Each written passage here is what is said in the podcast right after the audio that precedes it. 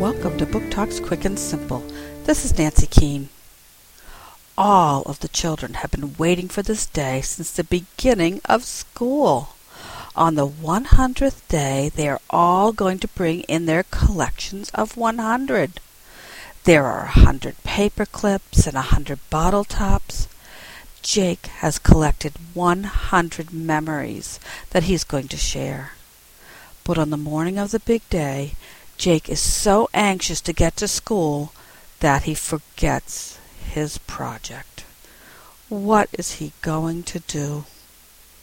Jake's 100th Day of School by Lester L.